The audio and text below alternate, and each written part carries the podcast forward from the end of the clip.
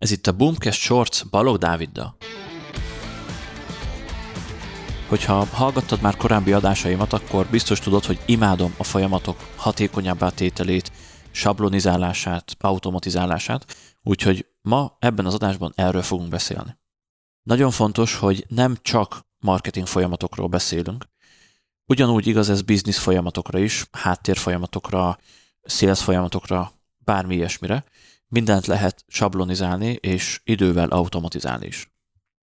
A legfontosabb, és nekem ez volt a kiindulási pont, amikor elkezdtem ezzel foglalkozni, hogy az ismétlődő feladatokat kell megtalálni, és ezeket kell sablonizálni. Ez a leges legfontosabb, mert hogyha valami rendszeresen felmerül napról napra, hétről hétre, akár hónapról hónapra, de hogyha több mint két-három alkalommal kellett megcsinálnod valamit, és van rá esély, hogy a jövőben is felmerül még az a dolog, az a teendő, akkor azt valószínűleg érdemes sablonizálni, hogy többet ne kelljen vele foglalkoznod. Nagyon fontos, hogy sablonizálás során, főleg a dokumentálást értem, ami azt jelenti, hogy nálam legalábbis így néz ki, hogy elvégzem azt a folyamatot egy pár alkalommal, például ugye ennek a rövid boomcast shorts adásoknak a feltöltése, ez pontosan egy ilyen sablonizált folyamat lett nekünk. Az első egy havit én csináltam, közben pedig dokumentáltam az egészet, lépésről lépésre, screenshotokkal, akár benyilazva, hogy hol, hova kattints, és lett egy olyan 60 oldalas útmutatónk, tudom, nagyon durva, de csak azért, mert tele van screenshotokkal. Tehát lett egy olyan 60 oldalas útmutatónk, amit bárkinek odaadva, aki tudja követni a lépéseket, le tudom adni ezt a feladatot, ki tudom szervezni ezt a feladatot, és onnantól kezdve nincs vele gondom, nincs vele dolgom, ami havonta egyébként olyan 10-15 órát vinne el. Tehát ez a legelső lépés, hogy felismerd azokat a feladatokat, aztán, hogyha megvan, akkor ezeket sablonizáld, dokumentáld, és találd meg azt, hogy kinek adod oda. Ugye itt az a logika, hogy a te időd az valószínűleg drágább, mint azé, aki ezentúl besegít majd neked, és ezzel nincs semmi probléma szerintem, mert attól függ, hogy ki mit tud hozzátenni mondjuk egy biznisznek a fejlődéséhez, életéhez, és egy vállalkozó, egy tulajdonos általában ő az egyetlen, aki előrébb tudja vinni a bizniszt, aki tud álmodozni, tud tervezni, és a teljes folyamatra rálát.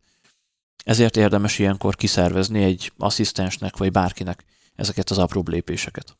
Később valószínűleg akár automatizálni is tudod ezeket a sablonizált folyamatokat, ami igazából tök ugyanaz, mint a sablonizálás és kiszervezés, csak kell mögé egy technikai hátteret biztosítani. Nálunk például a sales folyamatok egy hatalmas része automatizálva is van, és ezért tudunk megspórolni egy sales juniort, vagy egy ilyen értékesítői asszisztenst, aki mondjuk a kezem alá dolgozik az értékesítéseknél.